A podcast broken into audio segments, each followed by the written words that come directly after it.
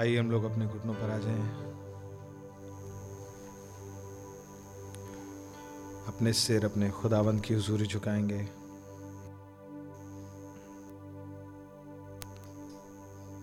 प्रार्थना करेंगे। प्यारे खुदा, प्रभु यीशु मसीह, आपका कितना धन्यवाद हो प्रभु जी। आपके इस अधा प्रेम के लिए प्रभु। आपके प्रेम के लिए जो एक इलेक्शन है। खुदावंद, इस इलेक्टिव लव के लिए आपका कितना शुक्र करते हैं प्रभु। और क्योंकि आपका प्रेम इलेक्टिव है, इसलिए फेल नहीं हो सकता। क्योंकि आपके विचार, आपकी सोच, आपकी योजना कभी फेल नहीं हो सकती। आपने जब भी अपने एट्रीब्यूट्स को देखा, उन्हें एक महिमामयी अवस्था में देखा प्रभु। परफेक्ट देखा। ना पाप, ना शैतान, ना कोई पापी, ना कोई डीमन ना कोई बिगाड़, ना कोई विषाणु, जीवाणु, ओ लॉर्ड जीसस, ना ही कोई रोगाणु, खुदावन। वरन आपने संपूर्ण रीति से अपने एट्रीब्यूट्स को एक सिद्ध अवस्था में देखा। आपका नाम मुबारक हो प्रभु जी।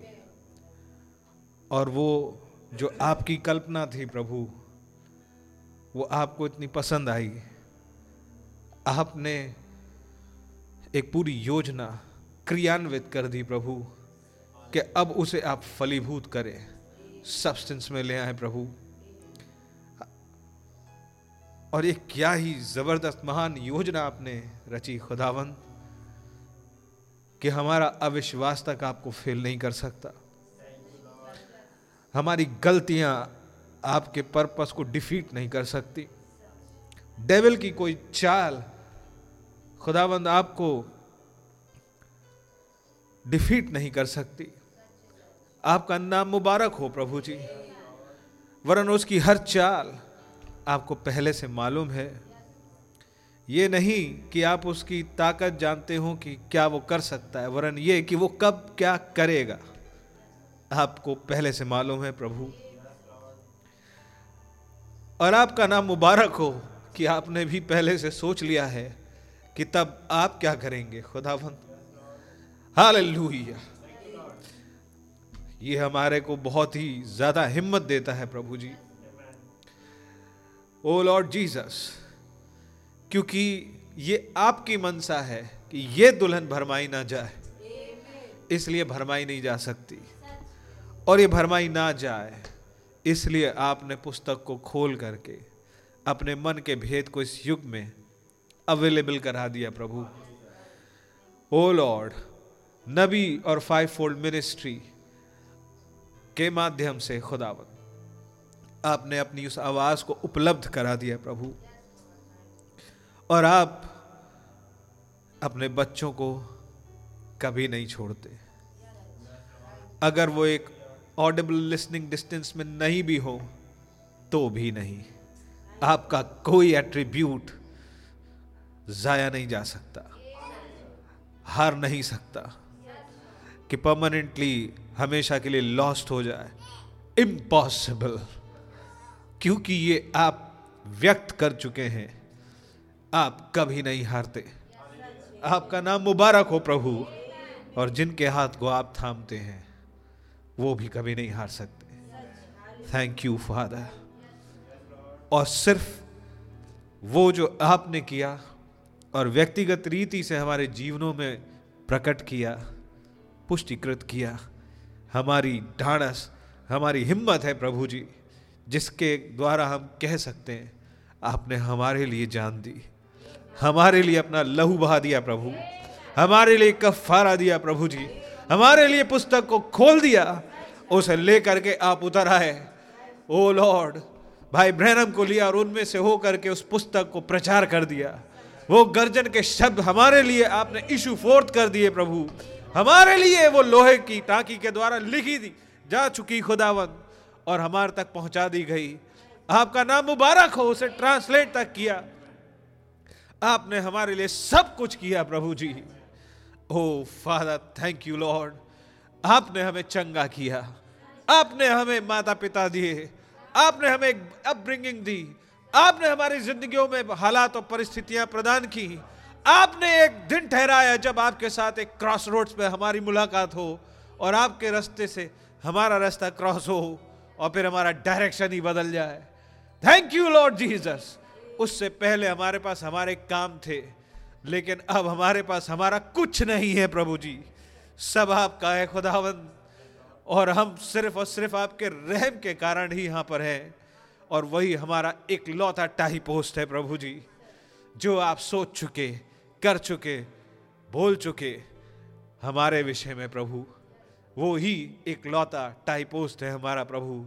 आपका नाम मुबारक हो। आपका लहू हमारी धार्मिकता है प्रभु जी। हमारे पास कोई हमारे काम नहीं, खुदावन। हम किसी तरह से आपको इम्प्रेस नहीं कर सकते थे।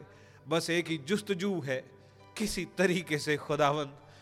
हम आपके साथ एक ऐसे राइट अलाइनमेंट में आ सके कि जो आपने हम में से सोचा है कि हम में से प्राप्त करें, प्रकट करें मैनिफेस्ट कर मैनिफेस्ट करें, उसमें वो हम में से हो सके और आपको हम एक फ्री एक्सेस एक प्री एमिनेंस मिल सके। आपकी इच्छा पूरी हो सके। कितनी जगह हम पाते हैं कि हमारी अपनी सोच हायल आती है। हमें सिखा दीजिए खुदावन कि अपनी अकल का सहारा लेना बंद कर सके, ताकि हम जिसके चित्त में जो चढ़ा नहीं, वो करे। हो Lord Jesus,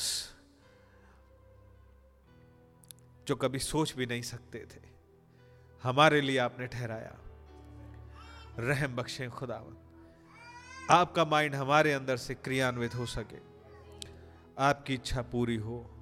Prabhu ji, please आज शाम को आइए। आपको वर्शिप कर पाने का फजल दीजिए। लॉर्ड जीसस हमारी अगुवाई कीजिए, हमसे बात कीजिए। लॉर्ड जीसस अगर अपनी ओर देखें, हम किसी योग्य नहीं, पर हम आपकी ओर देख रहे हैं, खुदा। हम इन तस्वीरों की ओर देख रहे हैं, जो कुछ बताती हैं। खुदावन, जब हम पापी ही थे, आपने हमसे तब भी प्यार किया। और हम पे अपना अनुग्रह उड़ेल दिया प्रभु। और बोला कि तू ना मरेगा। आपका नाम मुबारक हो प्रभु जी। ओ लॉर्ड, प्लीज़ हमसे हम कलाम हो। मेरी प्रार्थना है प्रभु, जो भाई बहन दुआओं के साथ आए हैं, उनके पास कुछ रिक्वेस्ट्स हैं, प्लीज़ उनकी सुन लीजिएगा और अपने तरीके से ही उत्तर दीजिएगा। भाई और बहन की दुआ का आप ही उत्तर प्रदान कीजिएगा और वो काश उसे कैच कर सके। मदद कीजिएगा। प्रभु जी, यदि कोई चंगाई माँगता हुआ आया है प्लीज़ आप चंगाई प्रदान कर दीजिएगा। जिस, जो कुछ अगुवाई माँगता है, सवाल है प्रभु, आप वो अगुवाई प्रदान कर दीजिएगा।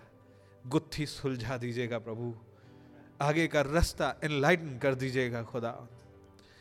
खुदा प्रभु जी आप ही अपने बच्चों के बीच में फिरिएगा खुदा और हमारी मदद कीजिएगा। हमें आपकी मदद की ज़रूरत है प्रभु। हमें हाथ पकड़ के इन लहरों से बाहर निकाल दीजिएगा खुदा। ओ लॉर्ड, आपके साथ आपको देखते हुए चल सके। लॉर्ड जीसस, प्लीज़ आइए और टेक चार्ज लीजिए। आपका ही नाम मुबारक हो। प्रभु यीशु मसीह के नाम में। आमे प्रेज लॉर्ड प्रेज लॉर्ड खुदा के नाम की बड़ी तारीफ़ हो। कैसे हैं आप लोग? आप लोग अच्छे हैं? हैं? दिन भर आप पता नहीं किन किन से मिले होंगे। क्या हाल माहौल रहे? जो रहे, सो रहे। लेकिन अब हम एक स्वर्गीय घराने के लोग एक साथ इकट्ठे हैं। आमीन। जिनसे आप प्यार करते हैं, जिनके साथ होना अच्छा लगे, जब आप उनके साथ मिलते हैं तो आपको कैसा लगता है?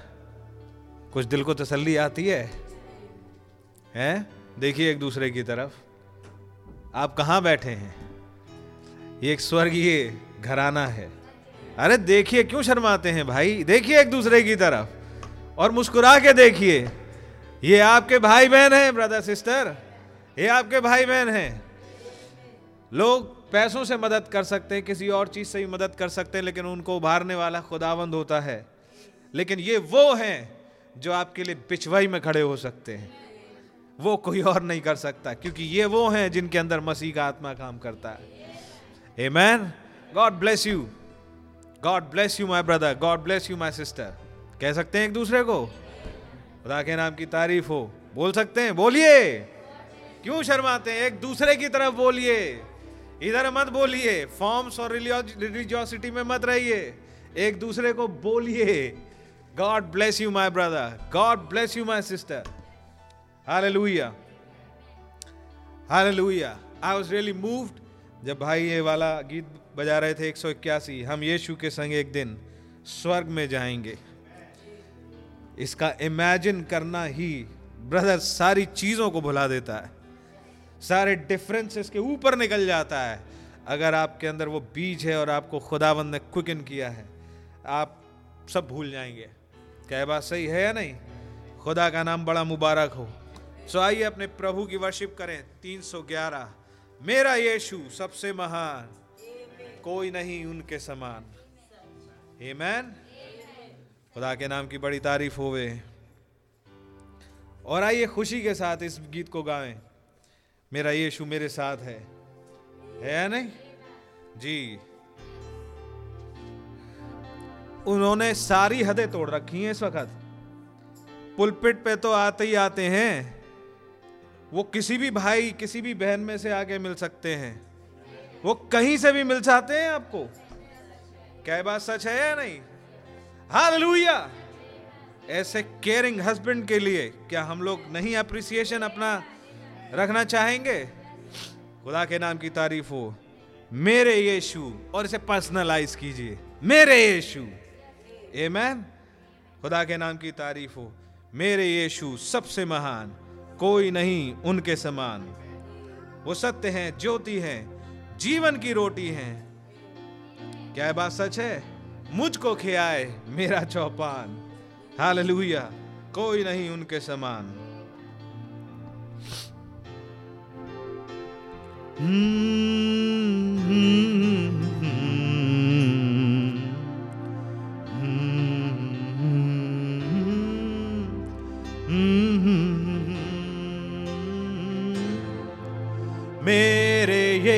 यीशु सबसे महान कोई नहीं। उनके समान मेरे यीशु सबसे महान कोई नहीं। उनके समान वो सत्य है, ज्योति है, जीवन की रोटी है। हाँ सत्य है ज्योति है, जीवन की रोटी है। मुझको खियाए वो चौपान कोई नहीं। उनके समान मेरे यीशु, सबसे महान कोई नहीं। उनके समान वो ही केवल सृष्टि करता वो ही पालन हार है। वो ही धर्मी वो ही न्यायी, वो करते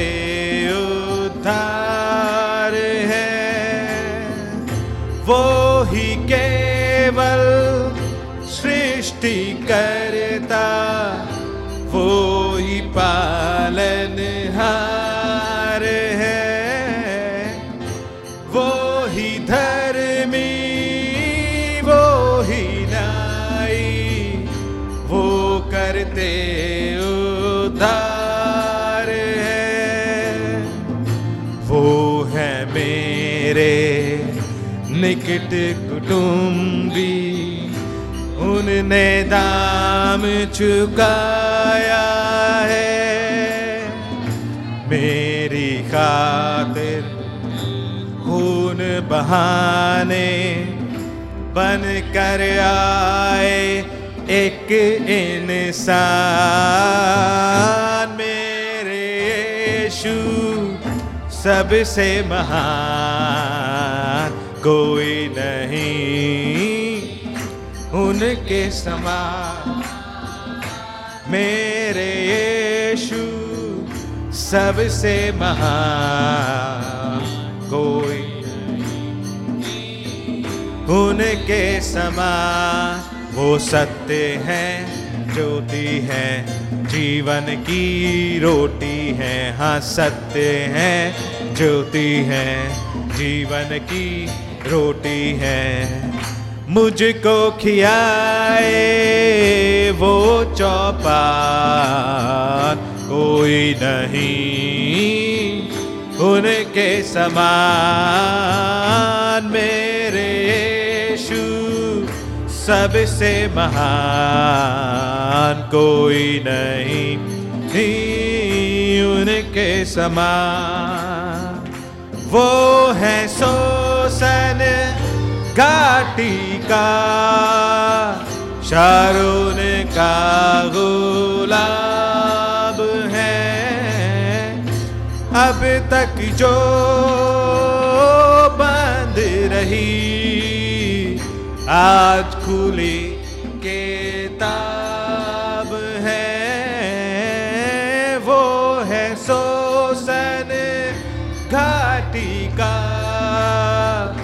शारून का गुलाब है। अब तक जो बंद रही, आज कुली के किताब है। धर्म का सूरज चमक रहा है। जीवन में ज्योति लाया है। मौत का कोई है नहीं है। वो है जीवन पुनरुत्थान। मेरे यीशु सबसे महान कोई नहीं उनके समान मेरे यीशु सबसे महान कोई नहीं। उनके समान वो सत्य है, ज्योति है, जीवन की रोटी है। हाँ सत्य है, ज्योति है, जीवन की रोटी है। मुझको खियाए वो चौपान कोई नहीं। उनके समान मेरे यीशु सबसे महान कोई नहीं। उनके समान वो है अल्फ़ा वो ही भोर का तारा है। वो ही कृपालु वो ही दयालु, हर मुश्किल में सहारा है। वो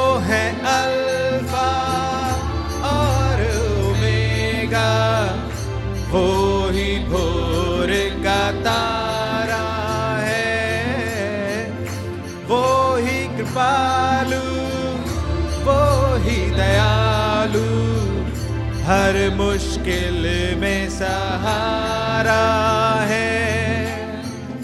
वो ही लड़े हैं, मेरी लड़ाई, मुझे मसीह में छुपाया है।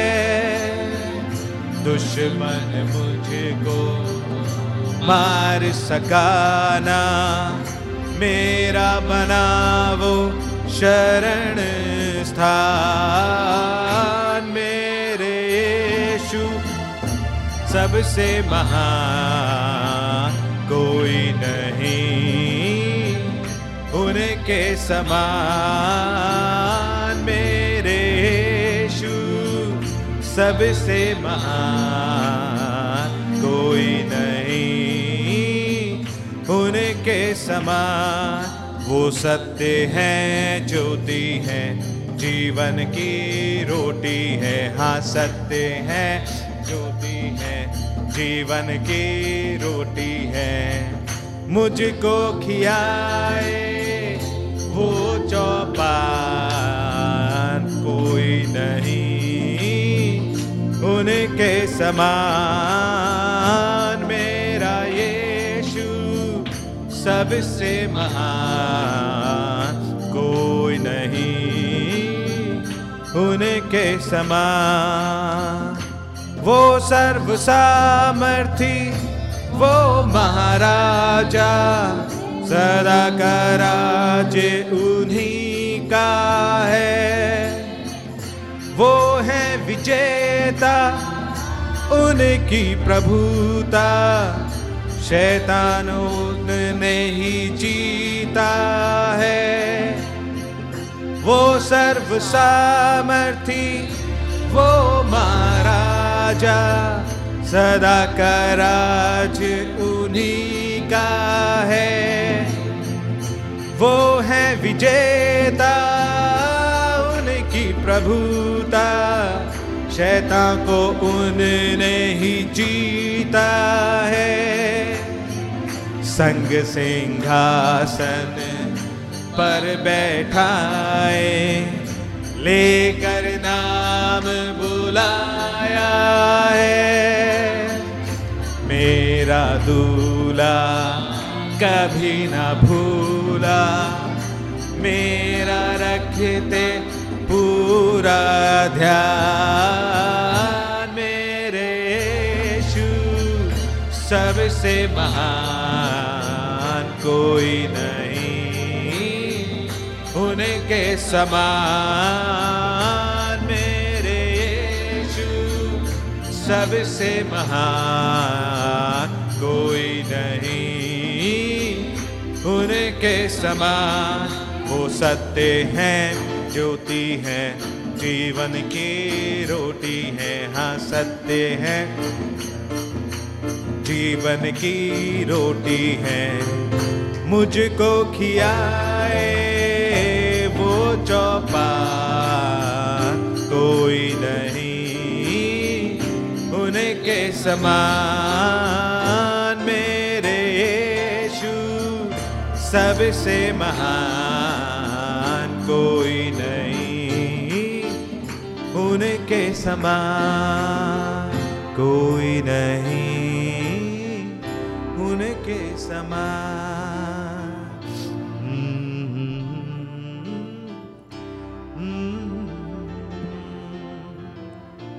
Amen. Hallelujah. क्या ही सौभाग्यशाली लोग हैं Amen. खुदा के नाम की बड़ी ही तारीफ़ होवे आइए हम लोग खड़े ही हैं इस course गाएँगे only believe only believe all things are possible Yeah.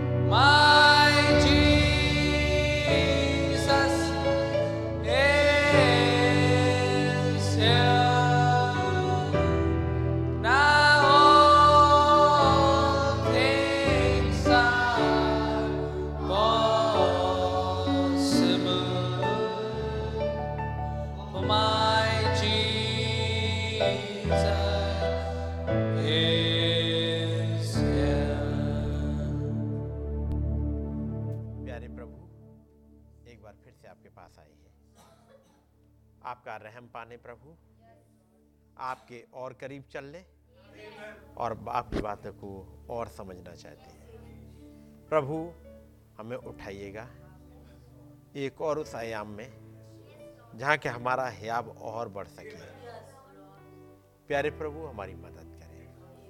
अपनी बातों को हमें सिखाएँ। प्रभु, हम आपसे पाने की उम्मीद आए हैं। आप आइएगा, हमसे बातचीत करिएगा। और अपनी बातों को हमारे हृदय की गहराई में बैठा दीजिएगा मदद करें। प्रभु यीशु मसीह के नाम में। आमेन। जब हम लोग खड़े हुए हैं, खुदावंत के वचन से निकालेंगे और हम लोग निकालेंगे इब्रानियों।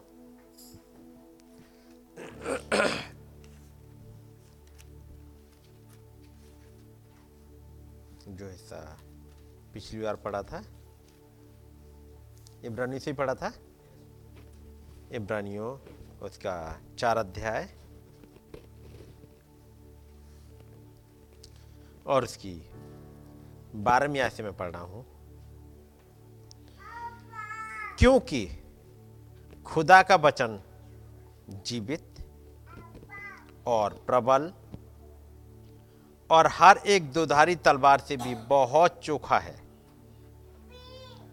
और प्राण और आत्मा को और गांठ गांठ और गूदे गूदे को अलग करके आर पार छेदता है और मन की भावनाओं और विचारों को जांचता है। सृष्टि की कोई वस्तु उससे छिपी नहीं है, वरन जिससे हमें काम है, उसकी आँखों के सामने सब वस्तुएँ खुली और प्रकट है।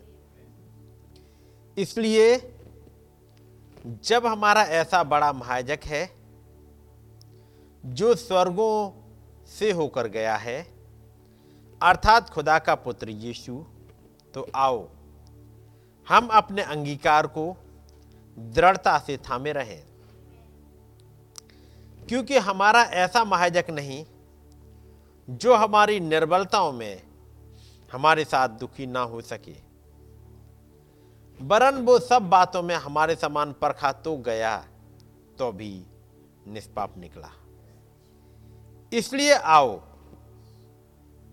हम अनुग्रह के सिंहासन के निकट हियाब बाँध कर चलें कि हम पर दया हो और वो अनुग्रह पाए जो आवश्यकता के समय हमारी सहायता करे।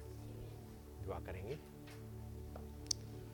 प्यारे प्रभु जब हम आपके पास आए हैं हमें वो अनुग्रह चाहिए प्रभु जो हमारी सहायता कर सके। ज़रूरत के समय पर। हमारी मदद करें प्रभु और अपने बातों को सिखाएँ। प्रभु यीशु मसीह के नाम में। आमेन। सब लोग बैठ जाएँगे। खुदावंत का नाम मुबारक हो? कि आज एक और मौका मिल गया, ताकि हम लोग इकट्ठे होने पाएँ और अपने प्रभु की बातों को सुन पाएँ। यदि आप लोगों को याद हो संडे का मैसेज कुछ कुछ याद है? संडे का मैसेज जिसको हम देख रहे थे और क्योंकि हम लोगों ने यही हिस्सा एक पढ़ा था। और इसके बाद एक कुछ कुछ हिस्सों पर गए थे, वो आपने सुन लिया, मैं उनको रिपीट नहीं कर रहा। लेकिन उनमें से कुछ चीज़ों पर आगे बढ़ूँगा। क्योंकि ये मैंने पढ़ा था उस एस बी एस में से, और यदि आपके पास एस बी एस है अनुग्रह। S B S one eighty nine निकाल दीजिएगा। S B S one eighty nine मेरे पास है, आपके पास घर में होगा क्योंकि उसको हिंदी में ट्रांसलेट भी किया गया था और ज़्यादातर लोगों के पास होगा। नहीं तो आपके फ़ोन में मिल जाएगा और नहीं तो आप परफेक्ट फेथ वाला मैसेज निकाल लीजिएगा, वो भी आपको मिलता जाएगा। वैसे यहाँ पर सामने डिस्प्ले पर चलता जाएगा परफेक्ट फेथ और तब नबी ने मरकुस 11 और उसकी 26 से 22 से 26 आयतें पढ़ी थी। थोड़ी देर उन्हीं को देखेंगे। सुनिए, खुदा के नबी ने इस विषय में क्या कहा है? हम उन बातों को सुनने जा रहे हैं जो खुदा के नबी ने कहा है। हम्म। लोग, जैसे आपने भाई को सुना होगा, भाई आशीष को ये कहते सुनोगे आप नबी के मैसेज सुनो, नबी के मैसेज सुनो, बाकी दूसरों को तरफ़ मत जाइएगा। नहीं तो आप भटक जाओगे, चीज़ों को पकड़ नहीं पाओगे। और जब, एक बार मेरी बात हो रही थी मैं वहाँ दिल्ली में बेस्ट में बैठे हुए थे। तो कुछ बातों को लेकर के कि लोग तमाम इधर, उधर उधर उधर के मैसेज को बहुत ज़्यादा पढ़ रहे होते हैं, तमाम लोगों के। तो कुछ बातों को पे वो, मैं और वो बैठ के डिस्कस कर रहे थे। मैंने कहा, भाई, देखो, मेरी कोशिश रहती है जब पुलपिट पे हो तो कोशिश करते हैं कि नबी के मैसेज ही हमारे पास हों। क्योंकि नबी के मैसेज के साथ में हम कह सकते हैं, भाई ब्रानम ने ये कहा है। भाई ब्रानम ने ये कहा है। ठीक है नहीं? और भाई ब्रानम ने कहा है तो फिर एब्सोल्यूट है। हमें उसमें इफ़ एंड बट जोड़ने की ज़रूरत रह नहीं जाती। और यदि आपको यह विश्वास हो जाए कि वो इस का नबी है तो फिर आप कुछ भी पढ़ रहे हो, कोई पूछे, भाई कहाँ लिखा है? कैसे? भाई ब्रानम ने कहा है। और अगला यदि बिलीवर है मैसेज का बिलीवर है तो फिर इसको डिनाई नहीं कर पाएगा। भले ही वो माने चाहे ना माने, लेकिन ये नहीं कह पाएगा आपने इसमें से क्यों पढ़ा? कि नहीं? किसी दूसरे की बातों को आप दस से द लॉर्ड कह के नहीं कह सकते। तो आज जब एक बातचीत चल रही, एक पॉइंट था मेरे साथ जब मैं बात कर रहा था। लेकिन मार्टिन लूथर तो खुदा का द्वारा भेजा गया दूध था? कितने लोगों के पास मार्टिन लूथर के प्रचार की हुई किताबें हैं? आप में से किसी के पास है? नहीं है। रिकॉर्ड हुई? पता नहीं। रिकॉर्ड हुई या मार्टिन लूथर ने कोई चिट्ठी लिखी आपके पास है? जॉन बेस्ली की? नहीं। नहीं है ना? कोलंबा की? इरेनियस की, आप कह सकते हो कि उस समय रिकॉर्डिंग होती नहीं थी। तो चिट्ठी तो लिखते होंगे? नहीं लिखते होंगे? अपने चर्च के लिए कुछ तो लिखते होंगे। तब इतना ज़्यादा लिखने का नहीं होता था। यदि मान लो इरेनियस के समय में लिखने का नहीं होता है कोलंबा के समय में लिखने का नहीं था तो पॉलिस के समय कैसे था? पॉलिस के समय की लिखी लगाई तो आपके पास है। उसका मतलब तो प्रिंटिंग तो चलती होगी। चलती होगी। मलाकी के समय की लिखी लिखाई तो है। क्योंकि ये प्रॉफिट थे। और जब बात आए एक प्रॉफिट है तो चीज़ें फ़र्क हो जाती हैं। उन बातों को आप दस से द लॉर्ड कह के आप विश्वास कर सकते हो। यदि मार्टिन लूथर, मान लीजिएगा उन्होंने लिखा होता है। और कुछ किताबें आपके पास पहुँच जाए। आप झटका खा जाओगे। कारण? वो लिखेंगे कि तीन खुदा हैं, बाप, बेटा और उनको और उसके नाम में बपतिस्मा होना चाहिए। अब आपके पास आ गई एक दूत की चिट्ठी आपके पास आई और वो कहता है, और पिता, पुत्र पवित्र आत्मा के नाम में बपतिस्मा होना चाहिए। और आप दूध की चिट्ठी समझ के दूध की चिट्ठी है उसको एक खुदा का वचन मान के आप ग्रहण करोगे। क्या वो वचन के साथ फिट बैठा? नहीं बैठा। इसलिए खुदाबंद ने यह होने ही नहीं दिया कि आपके पास उनकी लिखी हुई चिट्ठियाँ पहुँचे। लिखी होंगी, लेकिन इसमें जगह नहीं मिली। नहीं मिली। वो सिगार पी रहे हैं और वो लोगों को मना भी नहीं कर पाएँगे। और कहेंगे, नहीं, सिगार पीने से कुछ नहीं होता है। अब ये लिखा मिल जाए, सिगार पीने से कुछ नहीं होता है। क्या आप वचन के साथ टैली कर पाओगे? नहीं कर पाओगे लेकिन इस युग में एक नबी भेजा। तो खुदाबंद ने यह भी देखा कि ये ना कहीं पिए। क्योंकि इसकी ज़िंदगी की हर एक बात लिखी जाएगी। तो लोग उस पर विश्वास कर सकें कि एक नबी है। और वो जो कहता है, वो वो जीता भी है। तो नबी फ़र्क होता है। और नबी ने जो कुछ कह दिया, आप दस से दलौट कह सकते हो। इसलिए ज़रूरी होता है कि नबी के मैसेज को आप पढ़ोगे, उनमें आपको वो अनंत जीवन मिलेगा ही, रेप्चरिंग फेथ मिलेगा ही। इसलिए कहा जाता आप इनको पढ़ो। किसी और की बात पे हो सकता है फिफ्टी परसेंट सही हो, लेकिन फिफ्टी परसेंट वचन से मैच नहीं करता।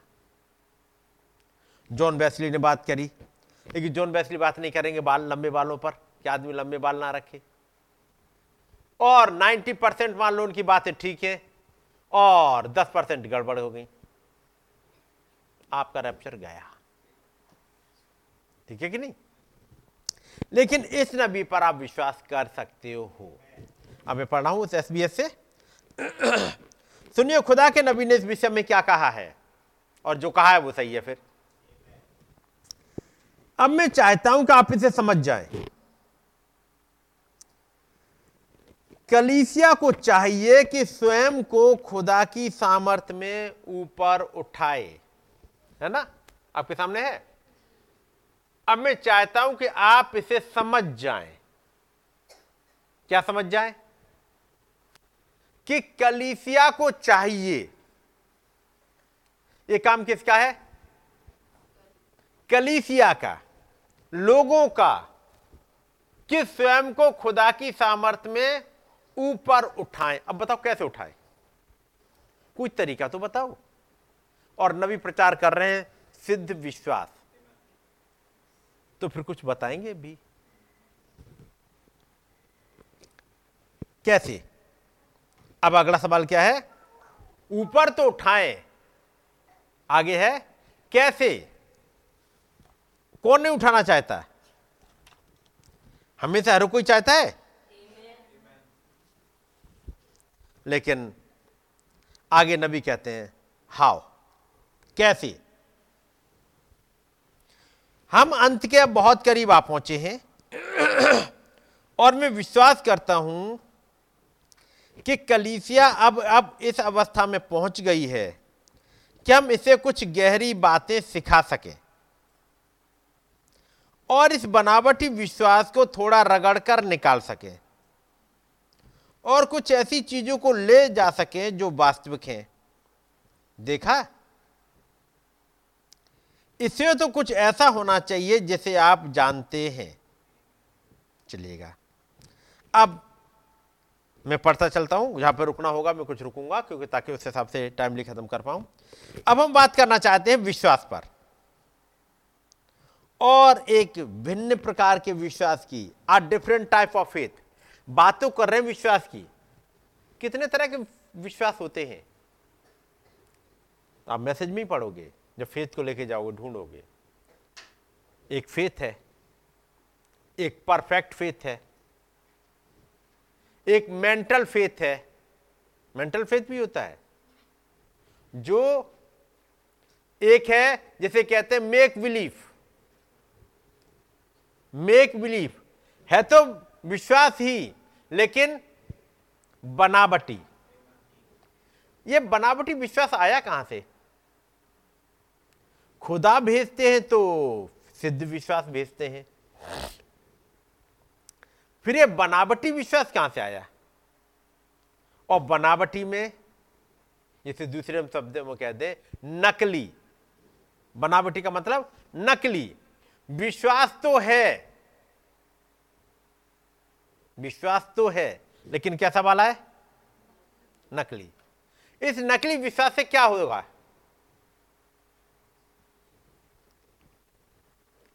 आपको कुछ मिलेगा हम्म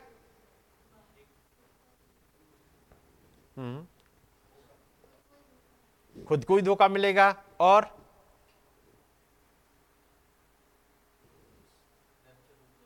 रैप्चर रुक जाएगा और और सोचते चलो, अब थोड़ा सेंट आपको दूँ। मान लो, एक हज़ार का नोट असली वाला है। असली के बजाय कहीं से आपको नकली मिल गया। हज़ार का नोट, पाँच सौ का नोट, जो भी नोट है। आज मान लो हज़ार का नहीं चला, पाँच सौ का ले ले। पाँच सौ का नोट आपको नकली मिल गया। आप उसकी पहचान कर नहीं पाए और आपने अपने पर्स में रख लिया और सामान खरीदने पहुँच गए। अब क्या रिएक्शन होगा? जी? एक्सेप्ट नहीं होगा। और?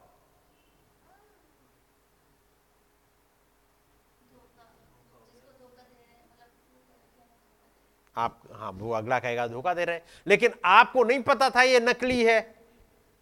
आप तो असली समझ के तभी तो आपने ले लिया।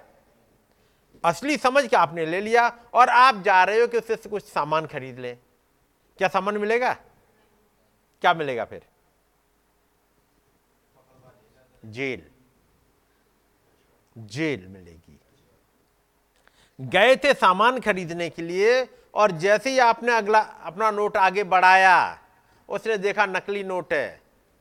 तो कानूनन, उसको ये राइट है और ये करना चाहिए, कानून है कि आपको कोई नकली नोट दे, आप उस बंदे को रोक के रखो, पुलिस को फ़ोन करो, ताकि पुलिस उसे पकड़े और पता लगाए कि आया कहाँ से, इसका सोर्स कहाँ है, उससे पूछताछ करेगी।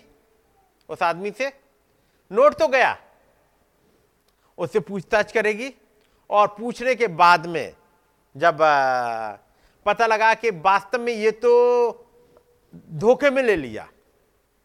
पुलिस ने पूछताछ करी, धोखे में ले लिया। तब पूछेगी, इसका सोर्स बताओ, आपको कहाँ से मिला? वो बताएगा, उसके पास मिला। पुलिस अगले के पास पहुंचेगी। उससे पूछेगी, तुम्हें कहाँ से मिला? फिर तुम्हें कहाँ से मिला? और अल्टीमेटली जहाँ से चला था। कोई तो होगा जहाँ डुप्लीकेट बन रहे होंगे। वहाँ पहुँच जाएगी पुलिस। वहाँ छापा मारेगी, उनको जेल भेजेगी। और जो इनके बीच में जिस जिसके पास नकली नोट मिले, वो सबके सब जब्त। और यदि इसी में कोई बीच में सप्लाई करने वाला, हेल्प करने वाला, कोई इसी के चक्कर में कि हम तुम्हें पचास नोट देंगे तुम्हें मैं असली दस दो। ऐसे ही होता है, भाई सौ के बदले पाँच सौ का नोट। आप सौ के नोट हमारे पास लेके जाओ और पाँच सौ का ले जाओ। यही होता है धंधा। तो जो तेज तर्रार होते हैं, उन्होंने क्या किया? सौ के नोट दे के आए, पाँच पाँच सौ के ले आए। और पाँच सौ का नोट ले जाकर उन्होंने मार्केट में कहीं पेट्रोल टंकी पे, कभी कहीं पे, कहीं कहीं पे चला दिए। यदि वो दस लाए, दस में से पाँच भी चल गए तो भी उनका काम हो गया, प्रॉफिट में है। यदि दस में से एक चल गया, उनके पैसे वसूल हो गए। एक चल गया, एक दो चल गया पैसे वसूल। बाकी सब चल गए तो फ़ायदा ही फ़ायदा। और ऐसे ही धंधा बढ़ता जाता है। यदि पता लगा ये धंधे में फंसा हुआ इंसान है, बनाता नहीं है, लेकिन धंधे में फंस गया, ये भी जेल जाएगा। जो बना रहा है, वो भी जेल जाएगा। ये सब नकली नोट वाले सब आएँगे। ये रहेगी नकली नोट की। आपने सुना होगा, नकली साबुन बनता है, नकली तेल मिलता है हुँ? हम्म? नकली किताबें छपती हैं, नकली दवाइयाँ चलती हैं ये होता सब नकली होता है जहाँ कहीं जो पकड़ा गया, जो चीज़ नकली पकड़ी गई, वो तो सीज हो गई वो तो जब्त हो गई, गवर्नमेंट कर ही लेगी, पुलिस कर ही लेगी लेकिन यदि कहीं आपका इन्वॉल्वमेंट हुआ बिज़नेस करने को उसमें कि एक जगह से दवाई खरीदी और दूसरी जगह बेच रहे हो और नकली वाले धंधे में आप बिज़नेस कमा रहे हो। जेल होगी। होगी? और यदि आप अनजाने में फंस गए तो भी आपके तो गए कुछ नहीं मिलने का। ऐसे ही आप जा रहे हो रैप्चर खरीदने, खुदा के पास जा रहे हो रैप्चर लेने, लेके जा रहे हैं नकली विश्वास। क्या होगा? उन दूतों को पता है कि आप गलती में फंस गए हो। तो आपको फिर रैप्चर नहीं मिलने का। आप गए चंगाई के लिए, लेकिन गलती से फंस गए। झूठा विश्वास लेके घूम रहे बनावटी वाला आपको चंगाई नहीं मिलेगी।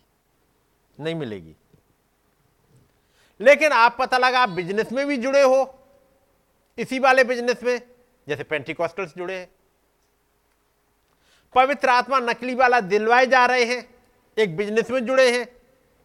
ये सब के सब के लिए इंतज़ार कर रहा है वो हेल जिसके लिए यीशु मसीह ने कहा, आय को कर्म करने वालों, मेरे पास से दूर चले जाओ।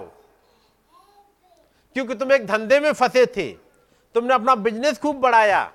लोगों को डुप्लीकेट पवित्र आत्मा दिलवाते रहे। लोगों को डुप्लीकेट दिलासाएँ दिलाते रहे। ये सब जाओगे जेल। और जिन्होंने लिया, वो सब उनके साथ और कहीं पता लगा गलती से फंस गए तो फिर इंक्वायरी चलेगी। हज़ार साल के बाद आना कहीं। बाकी इंक्वायरी वाले टाइम में गए, बेटा पुलिस के पास बैठो और इंक्वायरी में चलो और जब जब गवाही देने को तब आओ, तब छूटोगे। तुम ये बताओगे, हमें इन्होंने दिया, ताकि असली कल्प्रेट तो पकड़ा जाए। ये, इसमें हज़ार साल निकल जाएगा। बात मेरी समझ रहे तो यदि बनावटी विश्वास आपके पास कहीं मिल रहा है तो उसे कुछ तो हासिल नहीं हुआ। और इंक्वायरी में फंस गए तो हज़ार साल गए आपके। उसी मुश्किलों में जब पुलिस चाहे तब बुलाए, वो हज़ार साल के उसमें आप वहाँ रहिएगा, उसके बाद वो न्याय पे सामने आइएगा।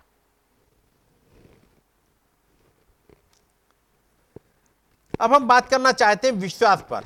एक भिन्न प्रकार के विश्वास की, और वो है सिद्ध विश्वास। यह एक महान चीज़ है। और यदि आपको कोई असली चीज़ मिल गई, आप कहीं भी जाओ, आपको चीज़ मिल जाएगी। वैसे आपने नकली मिल गया, नकली वाला। आपने देखा, लगता कहीं नकली या असली, पता नहीं। अब अंदाजे में आप, ये नोट जो मिल गया नकली है कि असली है, अब कुछ पता तो नहीं। अब मैं कहूँगा, जब आप चल रहे होगे ना, तब भी आप एक डर के सामने चल रहे होगे। मेरे पर्स में है तो नोट, मैं कंफर्म नहीं हूँ, असली है कि नकली है। तो जहाँ पुलिस दिखेगी, वहाँ रास्ता बदल के निकलोगे।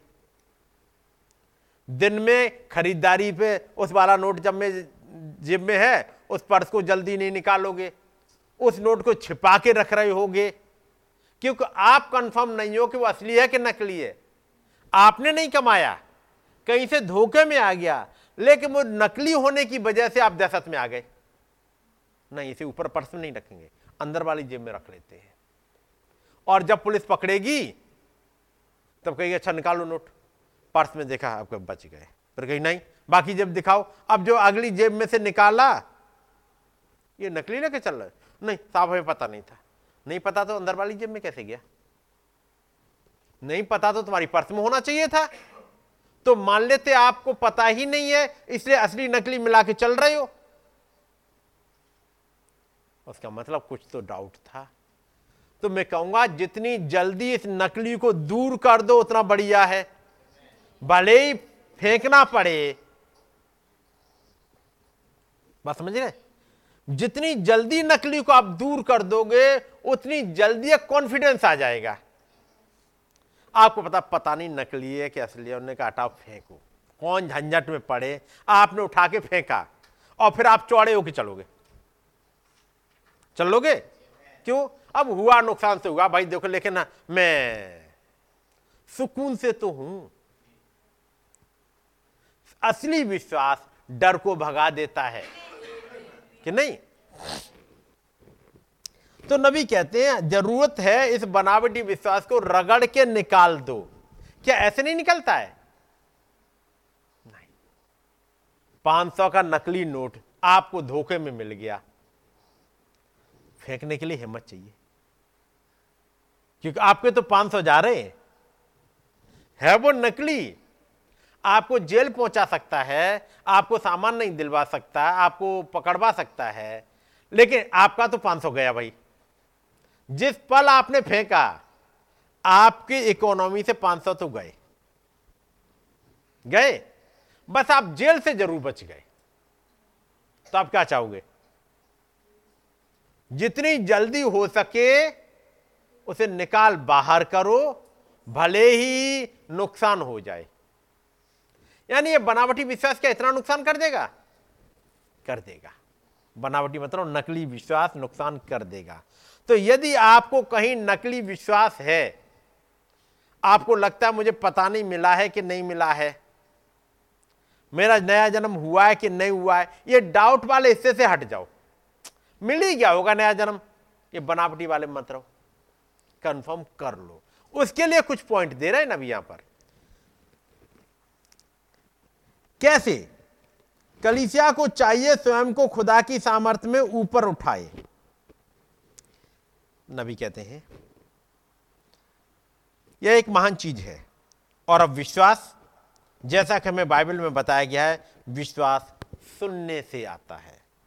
और इस वाले हिस्से को लेकर के साँझ को, संडे की साँझ को आपने एक बड़ा मैसेज लंबा सुना था। मैं इस टॉपिक पर नहीं आऊँगा। आपको चाहिए तो वाले हिस्से को उठा के फिर सुन लीजिएगा। आपके पास सिस्टम पे आपके पास होगा मोबाइल में होगा। जो भाई ने प्रचार किया था। अब आप विश्वास के बगैर बच नहीं सकते हो। नंबर एक, बगैर विश्वास के बच नहीं सकते। और विश्वास मिल गया, वो नकली मिल गया, बनावटी मिल गया। तो बचने के चांस तो खत्म हो गए। इसलिए नबी कह रहे हैं, मैं लेके आया हूँ सिद्ध विश्वास। मुझसे एक ताया हुआ, सोना, मुझसे मोल ले ले। तेरे पास है नकली वाला नकली वालों को हटा दे। असली वाला ले ले। इस युग में असली वाला आ गया था। मोहरों की किताब आ गई मतलब असली सोना आ गया था। और विश्वास कुछ ऐसी चीज़ है, जिसकी आपको प्रतीति करनी होती है कि वो वहाँ है। ऐसे में असल में विश्वास, सिवाय विश्वास के कुछ या कोई भी और नई चीज़ नहीं है जो इस बात की घोषणा कर सके। अब, नंबर एक, पॉइंट नंबर एक। विश्वास जिस सिद्ध विश्वास की बात करते हैं, वो क्षमा करने पर आधारित है। नंबर एक किस पे? क्षमा करने पर आधारित है। जैसा कि आपको लय व्यवस्था मरकोस और मत्ती इनमें मिल जाएगा। मत्ती में जो प्रभु ने दुआ सिखाई, जिस तरह से हम अपने अपराधियों को क्षमा करते हैं, वैसे ही तू भी हमारे अपराधों को क्षमा कर। कैसे? जैसे हम करते हैं, और आप सोचो आप कैसे करते हो। जैसे आप करते हो, वैसे ही आपको मिल जाएगा। ठीक है नहीं? बात समझ गया नहीं? अब आप सोचो, कैसे माफ़ करना चाहोगे? आप चाहे तो कि आपका कोई एक दाग तक ना वहाँ रह जाए। एक जरा सा निशान भी डॉट भी ना रह जाए। तो पहले आप डॉट निकाल दो। जिस तरह से हम अपराधियों को माफ़ करते हैं, वैसे ही आप भी हमारे अपराधों को माफ़ करो। यही सिखाया प्रेयर में? और इसी बात को लेके मरकुस 11 में पहुँचते हैं। तो बनावटी विश्वास कैसे दूर हो सकता है? क्या होगा इस माफ़ी से?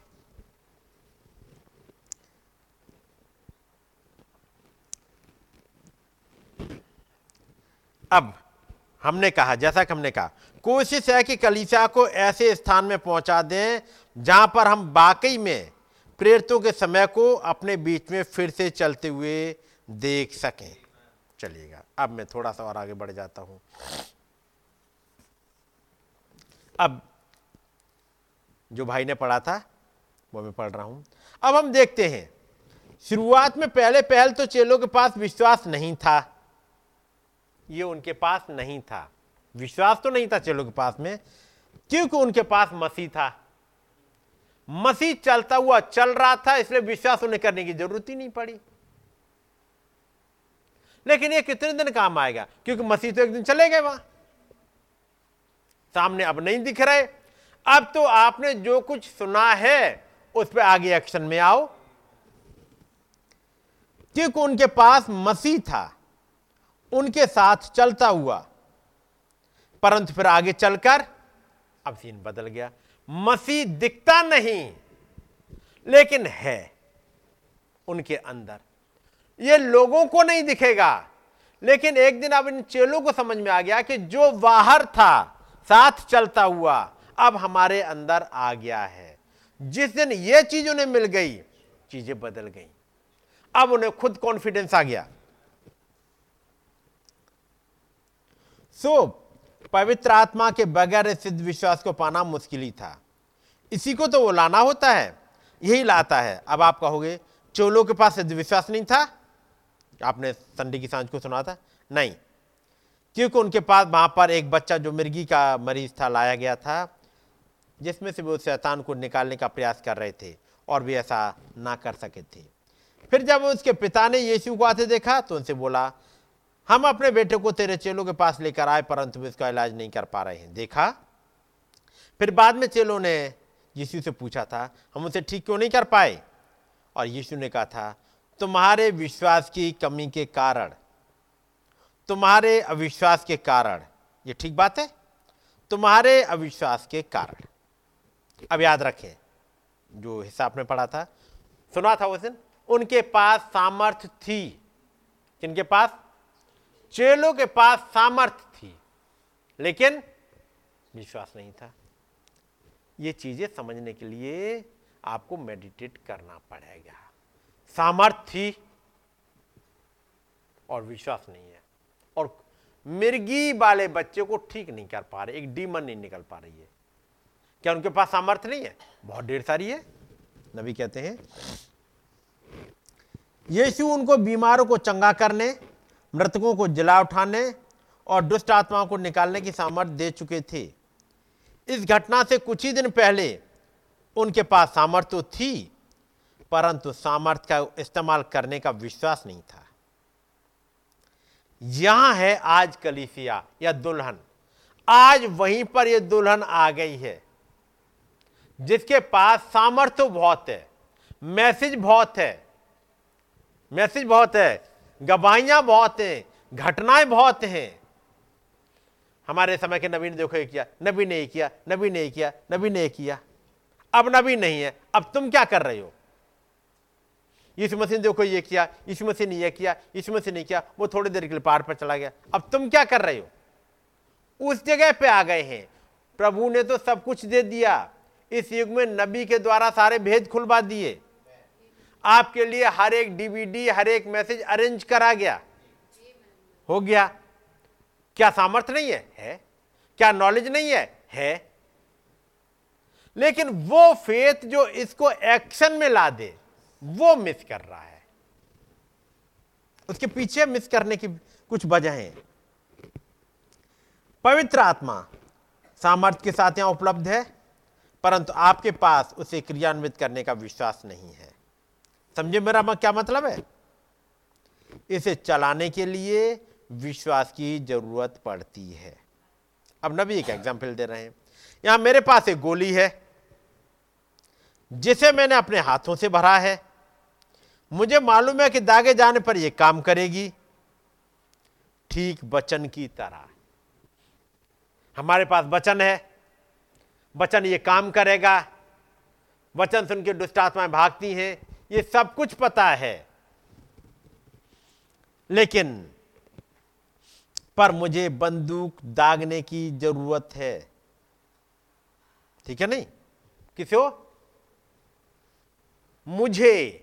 नबी कहते, मुझे, मैंने गोली भर दी है, सब कुछ कर दिया लेकिन मुझे दागना है। उस आग को बारूद तक तो पहुँचना ही होगा। बारूद में सामर्थ्य है, लेकिन उसे दागने के लिए आग की ज़रूरत भी तो है।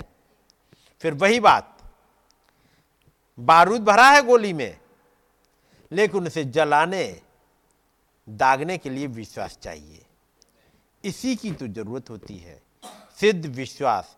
पवित्र आत्मा की, जो कि हमारे पास है। सामर्थ्य को प्रज्वलित करने के लिए, क्योंकि वो हमारे ऊपर आ गया है। प्रज्वलित करने वाला विश्वास, ताकि मान चीज़ें दिखाई दे सके।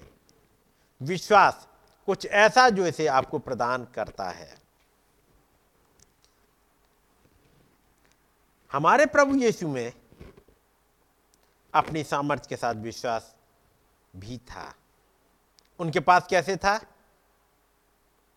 उन्होंने कहा, मैं स्वयं में कुछ भी नहीं कर सकता। क्यों? वे उसी पर निर्भर करते थे जो वे थे। ये सेंटेंस फिर से मैं पढ़ रहा हूँ। हमारे प्रभु यीशु मसीह में अपनी सामर्थ्य के साथ साथ विश्वास भी था। उनके पास कैसे था? उन्होंने कहा, मैं स्वयं में कुछ भी नहीं कर सकता।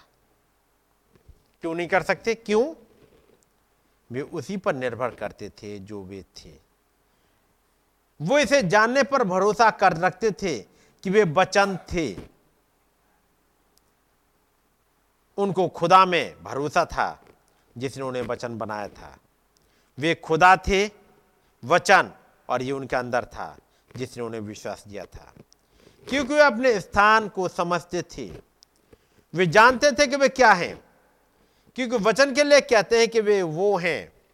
और यहाँ प्रत्येक वचन का लेख एक साथ जुड़ गया था कि साबित कर दे कि वो सटीकता से वही थे, जो वचन के लेखों ने कहा था कि वो होंगे। और वो जानते थे कि वे क्या थे। ये मैंने सेंटेंस पढ़ दिया आपके लिए। वो सटीकता से जानते थे कि वो क्या थे। कैसे जाने? आप कहोगे, वो थियोफनी में होते हुए आ गए थे। हम अपनी थियोफनी बाईपास कर गए हैं। ऐसा है या नहीं? वो थियोफनी बाईपास करके नहीं आए थे, हम अपनी थियोफनी बाईपास करके आए हैं। इसलिए हमारे, हमें वो नहीं पता है जो उनको पता था। लेकिन सिद्ध विश्वास अब उनकी नहीं, आपको चाहिए। सिद्ध विश्वास आपको चाहिए। और चेले उसको निकाल नहीं पाए उस दुष्ट आत्मा को मृगी वाले को तो उन्होंने कहा था, अपने विश्वास की कमी की वजह से। तो ये कैसे आएगा? कुछ तो तरीका हो ताकि इस जगह पहुँच पाए। चलिए, अब हम अपने नबी पर आते हैं। नबी तो थियोफनी मौके नहीं आए थे? वो तो हमारे और आपकी तरह ही आए थे। ऐसा ही है? कि इसमें कोई डाउट है? क्या नबी को पता था बचपन में कोई नबी है? नहीं। अब ये कॉन्फिडेंस कैसे आया? कैसे चीज़ें कॉन्फिडेंस में आई? कुछ तो हुआ। और वो क्या था? आपने सुपर पढ़ा होगा? पढ़ा है ना? वो प्रचार के लिए निकले। जब कोई पूछे, तुम प्रचार क्यों कर रहे हो? तो उनके पास एक भेद है, उनके पास एक कॉन्फिडेंस है कि जब जब गैस चढ़ गई थी और डॉक्टर को अपेंडिक्स का ऑपरेशन करना था डॉक्टर ने सोचा अपेंडिक्स है, उन्होंने सोचा शायद कोई आ जाए, मेरे लिए दुआ करे, अभी फेत नहीं है कुछ भी। लेकिन जब ऑपरेशन हुआ और वो नीचे चलते जा रहे नीचे चलते जा रहे नीचे चलते जा रहे हैं। उन्होंने कहा, प्रभु, और तब एक आवाज़ आई और आवाज़ थी, मैंने तुम्हें बुलाया और तुम नहीं गए। मैंने तुम्हें बुलाया और तुम नहीं गए। ये सुना है?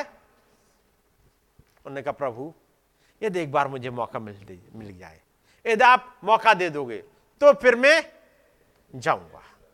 ये कहा? अचानक से उनकी हालत सुधरने लगी। अब ठीक होने के बाद उन्होंने कहा, मैंने प्रभु से वायदा किया है, अब मैं चलूँगा। और वो निकल गए। यदि वो प्रचार के लिए कहीं भी अब निकल रहे हैं, कोई पूछे, भाई, तुम किस अथॉरिटी से जा रहे हो? फिर एक अथॉरिटी मिल चुकी है। उसने दिया, जिसने कहा कि, मैंने तुम्हें भेजा और तुम नहीं जा रहे। तो अब मेरे पास है कोई जिसने कहा है कि जाओ और मैं जा रहा हूँ। एक अथॉरिटी दी। भाई, तुम प्रचारक नहीं हो सकते। क्यों नहीं हो सकता? तुम्हारे कहने से थोड़ी बनूँगा प्रचारक। प्रचारक तो उसने कहा कि जाओ तो मैं चल दिया। जैसे आमो से कहा गया कि, हे दर्शी यहाँ आके प्रचार मत कर। पढ़ा है? तू यहाँ प्रचार मत कर। तो वो कहते ना मैं तो याजक और न याजक का बेटा। पढ़ा है? न तो मैं याजक हूँ, न याजक का बेटा हूँ। तो आप मुझसे पूछ रहे प्रचार की, उसने कहा था, जाओ से मैं चला आया। यदि ऐसा ही कॉन्फिडेंस उसने आपको दिया हो तो फिर जब आप प्रचार के लिए गए हो, आप कॉन्फिडेंस के साथ जाओ। कोई पूछे, आपको प्रचार करने के लिए किसने भेजा?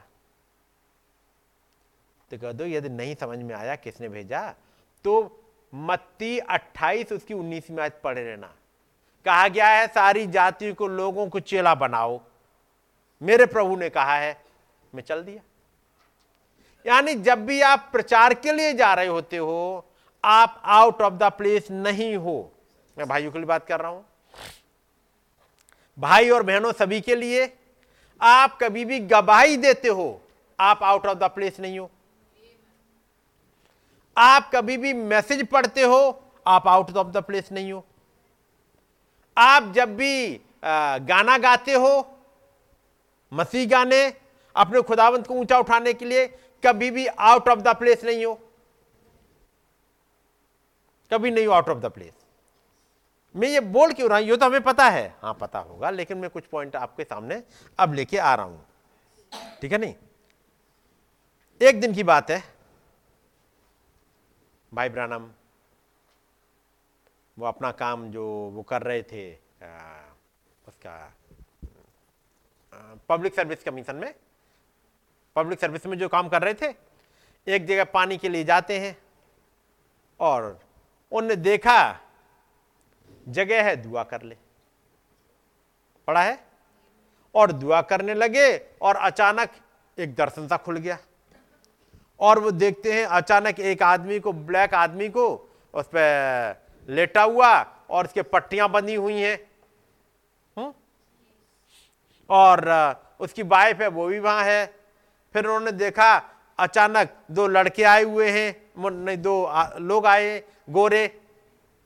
एक लड़का, एक लड़की, वो पलंग के पास आके खड़े हो गए।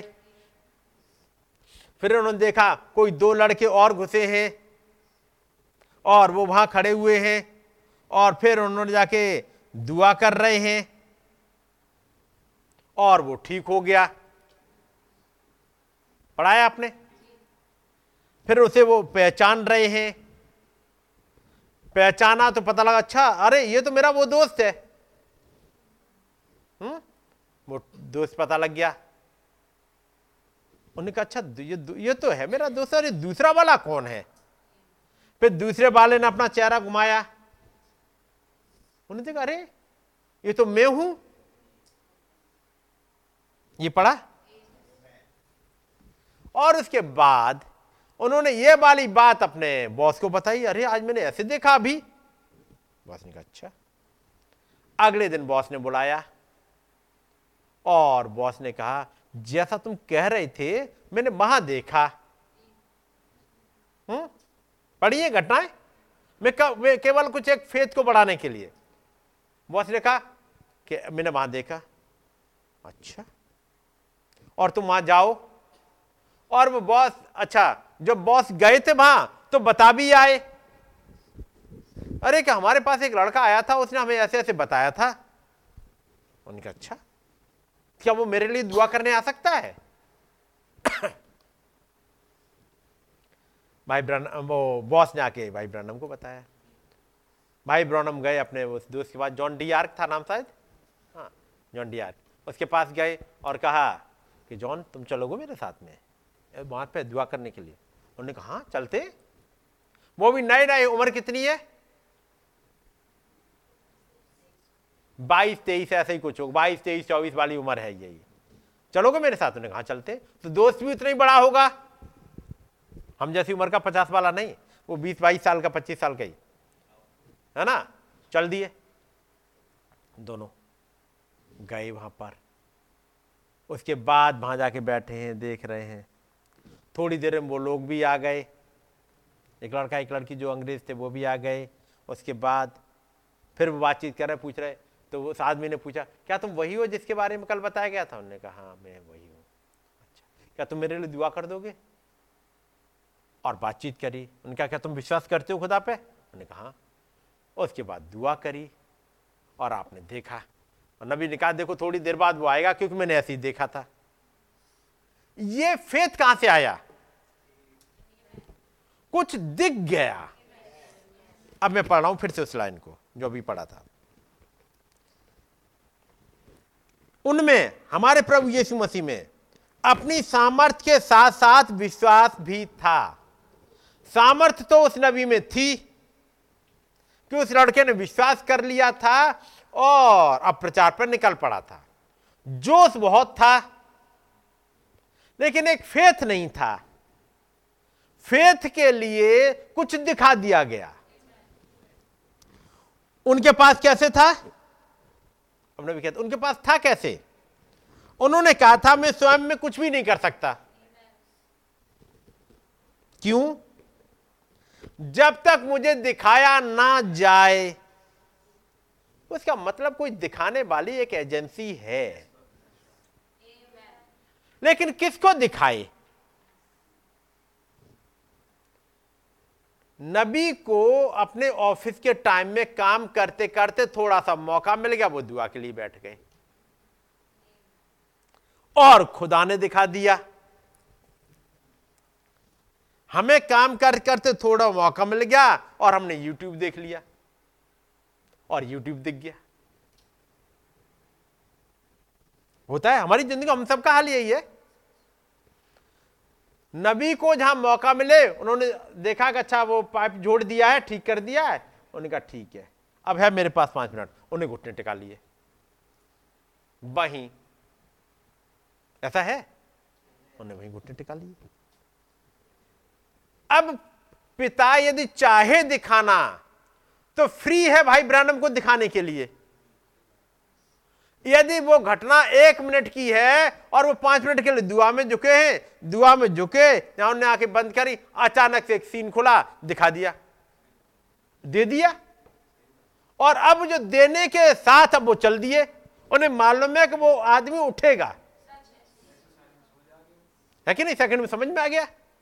कि वो आदमी, उसकी औरत, ये दोनों ब्लैक हैं, एक लड़का, एक लड़की गोरे वाले आएँगे, मेरे साथ में जॉन डी आर्क है, एक में हूँ। ये होके रहेगा।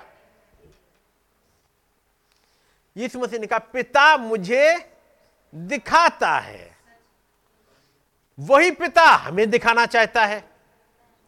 और यदि वो दिखा दे तो आप तो ऐसे वाले भर के जाओगे। और जो पिता ने दिखाया, वो होके रहेगा। ये कौन सा वाला विश्वास है? बनावटी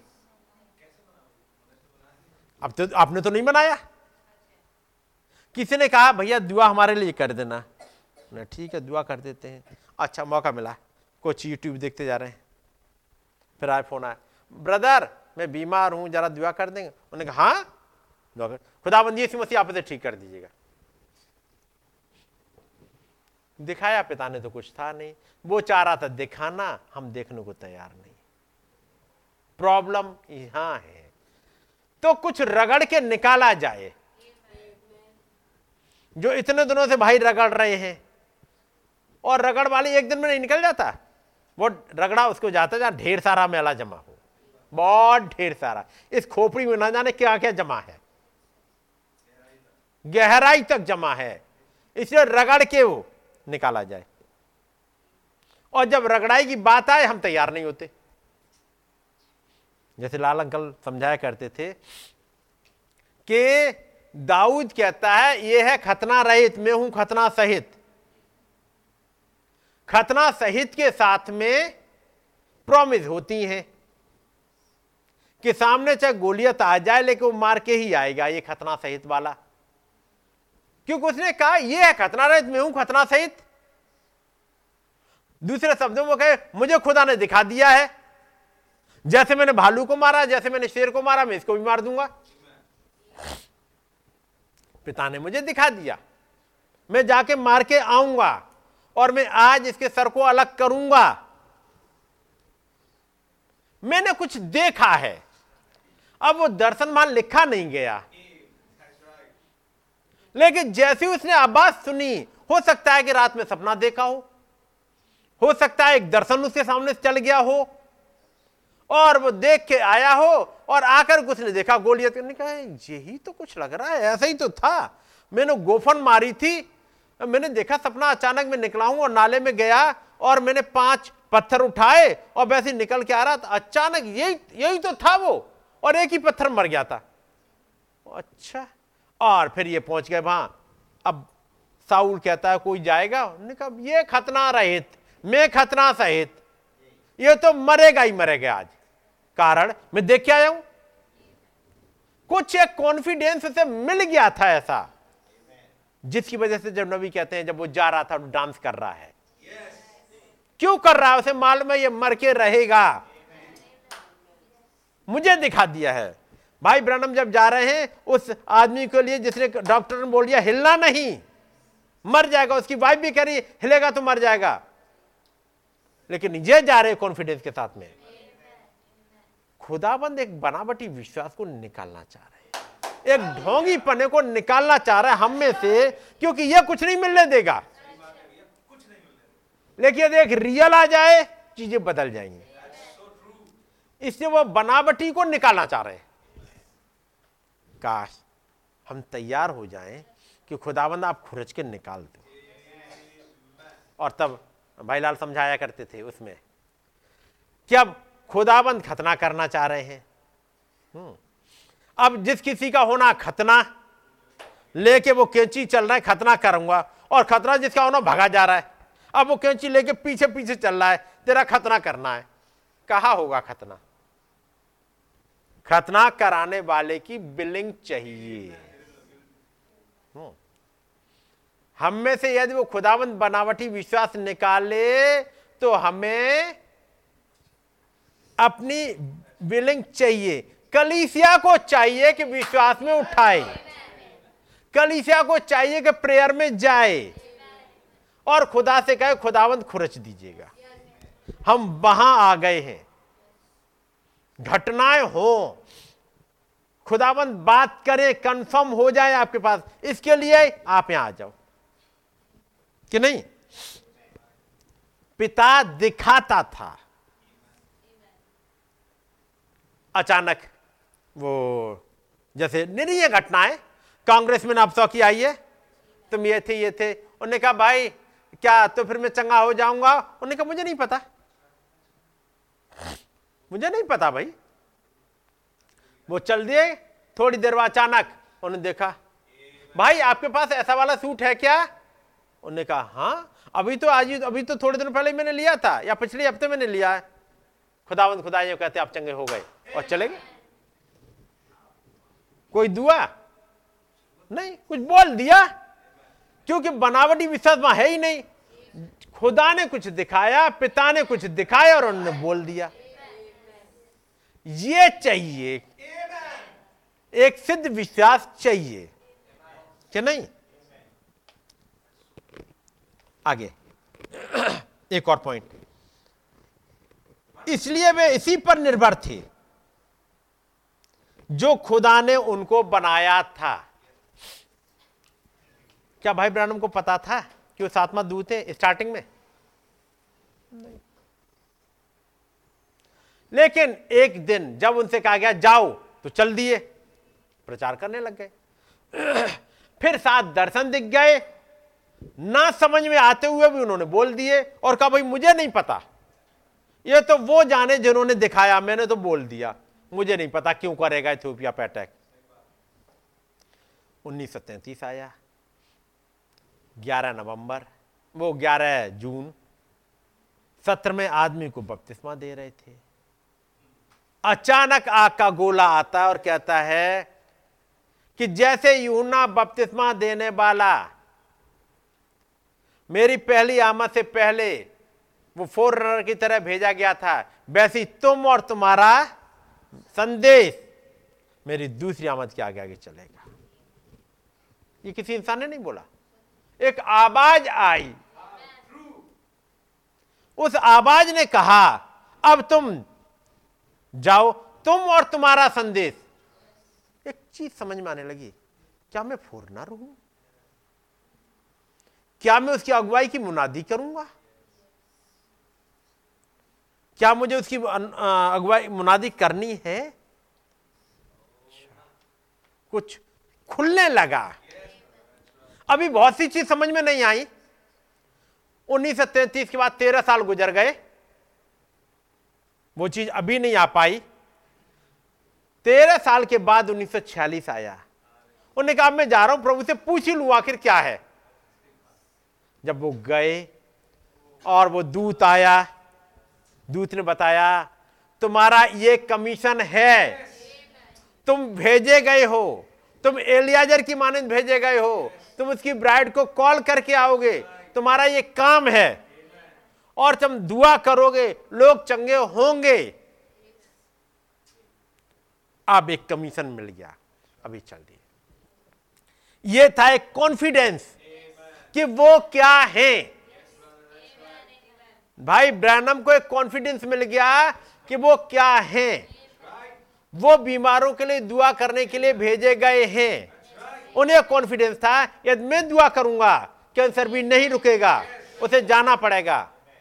अंधापन जाना पड़ेगा। यदि इस बच्चों को ऊपर से छोड़ दूँ, इसकी टांगे निकलेंगी। यदि इस बच्चों को घुमा दूँगा, पब्लिक के सामने भले ही इसकी आँखें भेंगी हैं, वो ठीक होंगी, क्योंकि मैं कमीशन के साथ आया हूँ ये दो कमीशन आपको मिल जाए।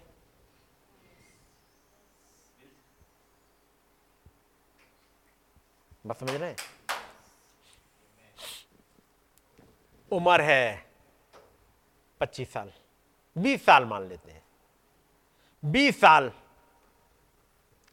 एक किताब उठाई, हाथ में चौक डस्टर ले लिया और चले गए क्लास में घुसे हैं। वहाँ बैठे, वो पच्चीस साल वाले बैठे, तीस साल वाले बैठे। लेकिन जो डस्टर और चौक और रजिस्टर लिए जा रहा है बीस साल का, उसे मालूम है, मैं इस जगह पे आके खड़ा होऊँगा। या खड़ी होंगी जाके क्लास में तो पूरी क्लास को खड़ा होना पड़ेगा। क्योंकि मैं टीचर हूँ। मेरे पास एक अथॉरिटी है। वो मुझसे ज़्यादा जानते हो भले ही। मुझसे बड़े हो उम्र में। कोई तोपखा हो। यदि मैं क्लास में घुसूँगा तो उन्हें खड़ा होना ही पड़ेगा। और जब तक मैं क्लास में हूँ, बॉस में ही हूँ। मैं जिसको कहूँगा, वो खड़ा होगा। मैं कहूँगा, उठाओ, क्लास से बाहर जाओ। उसे जाना पड़ेगा, क्योंकि एक अथॉरिटी मेरे पास है। है कि नहीं? हर एक डीमन को जाना पड़ेगा, क्योंकि एक अथॉरिटी आया है। हर एक बीमारी को जाना पड़ेगा क्योंकि अथॉरिटी दी गई है। ये अथॉरिटी एक है एक। और उस खुदाबंद ने अथॉरिटी ही दी थी भाई ब्रैनम को और आपको दे दी है।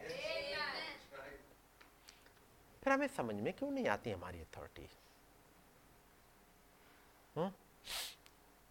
अथॉरिटी समझ में क्यों नहीं आती? अथॉरिटी में दिया गया है। ना बच्चे मेरी सुनते ही नहीं है। मैं क्या करूँ? क्लास मेरी सुनती ही नहीं है। लेकिन जो लेटर दिया गया, उसमें तो कहीं नहीं लिखा है कि जाके क्लास को शांत करना, क्लास तुम्हारी सुनेगी। भाई, आपको ये तो बनाया गया, टीचर हो। तो टीचर का मतलब क्या है फिर? अब कैसे सुनवाना है, ये तुम्हारी ज़िम्मेदारी है। तुम सीखो सुनवाना कैसे है? वो मेरी सुनते ही नहीं है। हमसे बड़े बड़े उम्र में हैं। मालूम है? वहाँ डीएम के और कमिश्नर के और वकीलों के बच्चे पढ़ते हैं। अब हम क्या करें? हम तो बस सिंपल से हमारा घर गरीब है। हम पर तो ढंग की साइकिल भी नहीं है और बच्चे कार से आते हैं। आते होंगे कार से। बीइंग अ टीचर आपको एक अथॉरिटी है। बीइंग अ प्रीचर आपको एक अथॉरिटी है।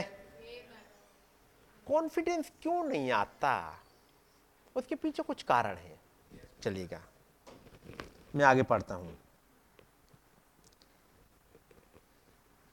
मरकुस सोलह सत्रह के बाद आगे पढ़ते हैं।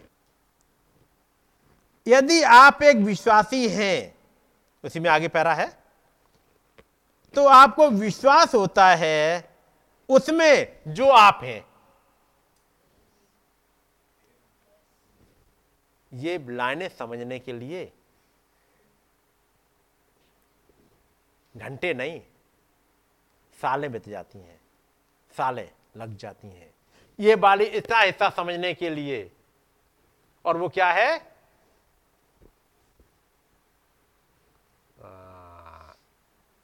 वो हिस्सा थोड़ा सा और आगे बढ़ो तो। और ऊपर जाओ। हाँ। हम्म, हाँ। यदि आप एक विश्वासी हैं क्या है? आप सोचो। अरे, कोई जवाब भी नहीं दे रहा, पता नहीं। है ना? अभी कॉन्फिडेंस नहीं है तो फिर कैसे चलेगा वही बात? हाँ खो गए थे। यदि आप एक विश्वासी हैं, और मान के चलता हूँ आप हैं, क्योंकि वही झुंड यहाँ बैठा हुआ है। यदि आप एक विश्वासी हैं, उससे पहले क्या कहता उन्हें उसमें विश्वास था जो वो थे। नबी को विश्वास था। क्या था? नंबर एक। पहले 1933 के आसपास उन्हें भेजा गया है प्रचार के लिए। उन्हें यह विश्वास नहीं है कि सातवा दूत है। उन्हीं को विश्वास नहीं है कि सातवा दूत है। उन्हें यह विश्वास है कि उन्हें प्रचार के लिए भेजा गया है। 1933 में 11 जून में एक और विश्वास उड़ेला गया। वो विश्वास ने यह बताया कि वो फॉरनर है। फॉरनर है, ठीक है। 1946 में एक विश्वास और उड़ेला गया यह बताने के लिए कि तुम्हारे सामने कोई बीमारी नहीं टिकेगी। ठीक है नहीं? अभी सेकंड पुल थर्ड पुल कुछ नहीं समझ में आया। बीमारी वाली समझ में आई। फिर हृदय के भेद जानने लग गए। जब 1955 आया। और जब वो दर्शन आया, जब मैक्सिको के बालक फिर आगे, फिर बताया, और जो टेंट विजन दिखाया, उसकी बात समझ में आ रही? मैं तो सोच रहा कि बहुत बड़ी चीज़ मैंने हासिल कर ली, फ़र्स्ट पुल, सेकंड पुल से। ये तो कुछ नहीं है उसके सामने जो आना है। और अगली चीज़, इसकी नकल हो गई थी, उसकी नकल नहीं होगी। ये तो कुछ ऐसी महान चीज़ है। और उस महान चीज़ क्या है? अब वो निगाह वहाँ लग गई। और उन्हें मालूम था उन्हें ही मिलेगा क्योंकि एक दूत उनके साथ चलता है। क्या हुआ? दिखाया किसी ने। कोई दिखाता जा रहा है दूसरे शब्दों में विश्वास को उड़ेलता जा रहा है। ये एक दिन में नहीं उड़ेला जाता। डे बाय डे ये उड़ेला जा रहा है। जैसे जैसे आप खुदावंत के करीब आओगे तुम उसके करीब आओ वो तुम्हारे करीब आएगा है ना? बर्तन लाते जाओ, तेल बहता जाएगा। है ना? यही बर्तन आप लाते जाओ, ये बढ़ता रहेगा। और भी बर्तन लाओ, उनमें भी बढ़ता रहेगा। बर्तन लाना बंद कर दोगे, तेल बहना बंद हो जाएगा। कि नहीं? तो एक कॉन्फिडेंस क्या आया पहले? सुनो। उन्हें उनमें विश्वास था, वो, जो वो थे। यदि आप एक विश्वासी हैं तो आपको विश्वास होता है, उसमें जो आप हैं। हम्म? ये कॉन्फिडेंस होना चाहिए।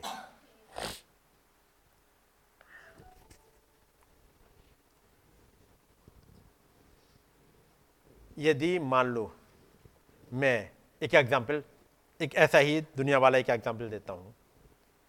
मैं जा रहा हूँ। या अपनी ऑफ़िस में बैठा हूँ। और कई एक मेरे आसपास घूम रही हैं। मान लो, कई एक घूम रही हैं। अब मेरे बगल में कुर्सी खाली पड़ी हुई है। आगे। मैं जाके बैठ जाऊँगी इसके बगल में। मैं बैठ जाऊँगी। मैं देखती हूँ, बैठ जाऊँगी। वो कहता नहीं, हट तूने, मैं बैठ जाऊँगी। अब उनमें कुछ कुछ चल रहा है। अचानक से एक चली जाती है। और आके बैठ गई। बाकी आके झगड़ रही है। ए, तुम कैसे बैठ गई? हम इतनी देर से यहाँ पे घूम रहे थे, तुम कैसे आके बैठ गई? नहीं, तुम घूम रही थी, तुम हो कौन? अरे, हम हैं, हम यहाँ घूम रहे थे और हम बैठ गए, हम यहाँ पहले से आए थे। जो सबसे बाद में आई वो आके बैठ गई। हम्म। अब वो झगड़े, तुम आके कैसे बैठ गई? हम बैठ गए पहले। वो कहेगी पहले आई या बाद में आई से मतलब नहीं है? मैं वाइफ हूँ। ये समझ में आए तुम्हें? आए अब निकल लो यहाँ से। वो क्यों कॉन्फिडेंस के साथ आके बैठ गई? बाकी सोचती रही हम बैठ जाएँगे। हम देखे हम बैठ सकते हैं। एक कॉन्फिडेंस नहीं है बैठ जाएँगे नहीं बैठ जाएँगे नहीं बैठ जाएँगे बैठ जाएँगे बैठ जाएँगे नहीं बैठ जाएँगे। एक आई चली आई उसने पूछा भी नहीं। उन्होंने कुर्सी खा ली अच्छा कुर्सी खा ली है। अपना सामान भी रखा होगा बाई चांस मेरा। वो भी उठा के अच्छा इसे पकड़ो तो मैं जरा बैठ जाऊँ। ये बहुत दबंग है। दबंग नहीं है, उसका अधिकार है। उस पत्नी का अधिकार वो आके बैठेगी, वो किससे पूछेगी? उसे मालूम है उसकी पोजीशन को बैठ सकती है और कोई रोक नहीं पाएगा। यदि आपको आपकी पोजीशन पता लग जाए, आप बिलीवर हो डेविल कोई रोक नहीं पाएगा। एक कॉन्फिडेंस तो हो आपके पास में। यदि आप एक विश्वासी हैं तो आपको विश्वास होता है कि जो आप हैं, फिर कोई नहीं रोक पाएगा। पता नहीं निकलेगी क्या नहीं निकलेगी, ये बीमारी जाएगी कि नहीं जाएगी। बीमारी भी कहेगी, मैं नहीं जा रही। है ना? तुम हो कौन? मैं पहले आई थी, है ना? मैं तो पहले आई थी, मैं तो यहीं रहूँगी। हाँ। आप विश्वासी जो हैं, यदि आपको खुदा में विश्वास है, बाइबल कहती है, अब लग गया पर। अब ये सेंटेंस सुन लीजिएगा, उसके बाद में बंद करूँगा।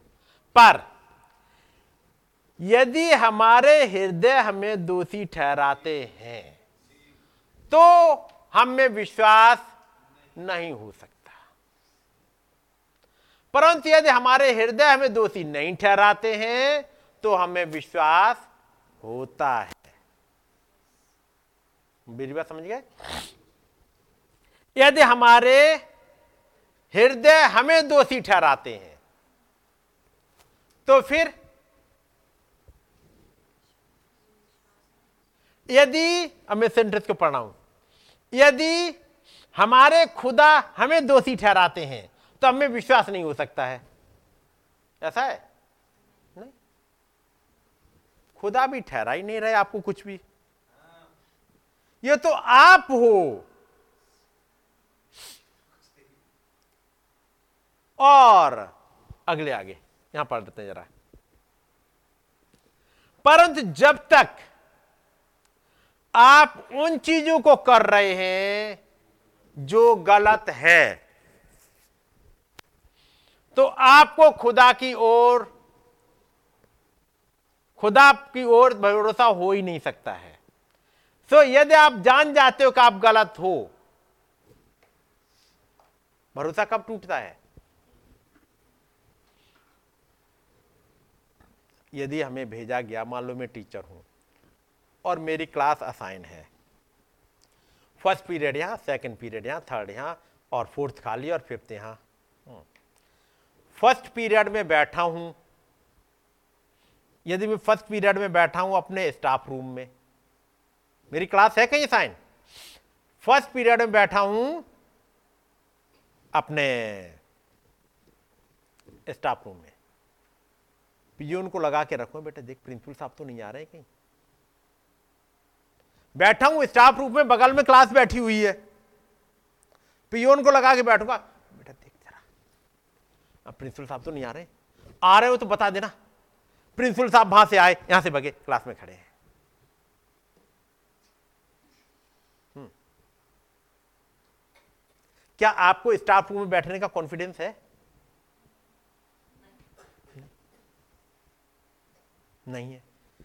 दिमाग पता नहीं कब अब पता नहीं इसको भेजा तो कहीं ऐसा ना कहीं धोखा ना दे दे आज। एक दो बार खुद भी निकल के देखेंगे अच्छा नहीं आ रहे फिर फिर थोड़ी देर बाद प्रिंसिपल साहब आगे घूमते घामते आप क्लास में खड़े हैं। एक काम है जरा, क्लास करने के बाद जरा आके ऑफ़िस में आके मिल लेना। लगता किसी ने कह दिया। पता नहीं। फिर अंदर, नहीं, अरे ऐसा नहीं नहीं, पता नहीं लग जाता होगा। पता नहीं। फिर अभी तो कभी नहीं कहा इन्होंने कि वहाँ आके मिल लेना। लेकिन आज कह रहे और वो जरा गुस्से में कह रहे थे? आके मिल लेना क्लास के बाद आके। यहाँ से वहाँ तक डरते हुए ही जाएँगे। हम्म? बैठने की हिम्मत भी नहीं पड़ेगी। बस ये जल्दी छोड़े हमें कैसे आज। कहीं पूछ ना ले, वो इतनी देर से क्यों गए क्लास में? कहीं किसी बच्चे ने कंप्लेन तो नहीं कर दी? मेरी टीचर ने किसी ने चुगली तो नहीं कर दी, ये नहीं कर दिया, वो नहीं कर दिया, तमाम डाउट डर आ क्यों रहे हैं? क्योंकि हम गलत कर रहे हैं। तो निरे डाउट चलेंगे। और यदि क्लास का टाइम हुआ फ़र्स्ट पीरियड का, आप क्लास में थे। आप चले गए थे। उसके बाद प्रिंसिपल साहब घूमते आए। उन्होंने कहा, एक काम करना जरा ऑफ़िस में आके मिल लेना। ठीक है सर, आते अभी आते आप यह भी नहीं सोचोगे उन्होंने खराब मूड से कहा है। क्यों? क्लास की, मैं क्लास में था। देखिए नहीं कॉन्फिडेंस कहाँ खत्म होता है? जब आप गलत कर रहे हो। मतलब जो सही है रूल्स के अकॉर्डिंग वो नहीं कर रहे हो। वहाँ पे वो गलत नहीं कर रहे स्टाफ रूम में बैठे। वो चोरी नहीं कर रहे। लेकिन स्टाफ रूम में बैठे। यानी वो नहीं कर रहे जो असाइन था। बस मैंने वो कर रहे हैं। अब आया फोर्थ पीरियड क्लास फ्री है। क्लास नहीं, वो वो है, थोड़ा सा रिलैक्सिंग वाला पीरियड फ्री पीरियड है। अब आप बैठे हैं। आप किसी भी पियोन को बाहर नहीं लगाओ कि जरा देखना प्रिंसिपल साहब आ रहे हैं कि नहीं आ रहे। उसी जगह बैठे आप। लेकिन अब आप कोई पूछे स्टाफ रूम में बैठे हो? उन्होंने कहा हाँ क्या दिक्कत क्या अरे क्लास में होना चाहिए। क्लास में होना चाहिए। जब क्लास का समय था, मैं क्लास में था। अब मेरा आराम वाला टाइम है आराम से बैठा हूँ। क्या स्टाफ रूम में फ़र्स्ट पीरियड में बैठने पर गलत है? और फोर्थ पीरियड बैठने पर कोई डर नहीं है? मैं केवल कुछ एग्ज़ाम्पल से एक चीज़ समझा रहा हूँ। कहाँ कहाँ आपको चेक करना है? क्योंकि वो, उसको बनावटी विश्वास को खुद ही निकालना पड़ेगा। आपको सोचना पड़ेगा कहाँ कहाँ गलत है। और जैसे ही गलत हुआ, कुछ भी मीन्स जो वचन के अकॉर्डिंग सही नहीं है। अचानक पकड़ ली जाओगे। और कौन पकड़ता है? वो एंजल्स आपके थॉट ही आपका पीछा नहीं छोड़ेंगे। और तब अब दुआ करने गए। दुआ तो कर ले। देखते हैं खुदावन सुन लेंगे कि नहीं सुन लेंगे। सुन लेंगे, शायद लगता है। आप चलते रहो डाउट में लेकिन मान लो आपने सुबह उठे, और जैसे आपकी रोज की आदत है, मान लो बैठ के दुआ करने की रोज की आदत है, और एक दिन नहीं करी, आप थोड़े से वीक हो जाओगे, पूरे दिन भर डल रहोगे। एक वो कॉन्फिडेंस जो होना चाहिए, वो नहीं रहता। लेकिन मान लो, आप दुआ सुबह नहीं करते हो, लेकिन किसी दिन आपको मौका मिल गया, जल्दी उठ गए और आपने मैसेज पढ़ के चले गए घंटा। आपने कुछ चीज़ पढ़ ली जो आपके रूटीन में नहीं था। आपने कहीं एक्स्ट्रा भी पढ़ ली। क्या आप पूरे दिन जो से भरे नहीं रहते? ये कॉन्फिडेंस कहाँ से आया? विश्वास सुनने से और सुनना मसीह के वचन से। ये आपने पढ़ा एक अपने आप ही कॉन्फिडेंस हो गया। ना मतलब इनको पढ़ने से कुछ ऐसा आता है जो पूरे दिन आपको भगाए रखे। है कि नहीं?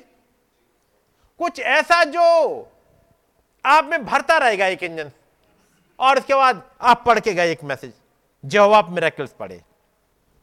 ऑफ़िस में पहुँचे और किसी आज घर की हालत बड़ी खराब है और ये बीमारी बीमारी। ब्रदर हाँ, हमने सुना आप दुआ करते हैं कि हमारे लिए कर देंगे। हाँ कर लेते एक भरे हुए है तेल से तो आप भरे हुए हो उमड़ते हुए चले आ रहे हो। एक कॉन्फिडेंस आपको बना रहेगा। उसका कॉन्फिडेंस का हाल क्या होगा? जो रोज ही पढ़ता रहता है, जो चलता ही रहता है। आप प्रेस कर रहे हो, आप खाना बना रहे हो, आप ऑफ़िस में बैठे काम कर लेकिन कुछ थॉट से वो चलते रहे आपके।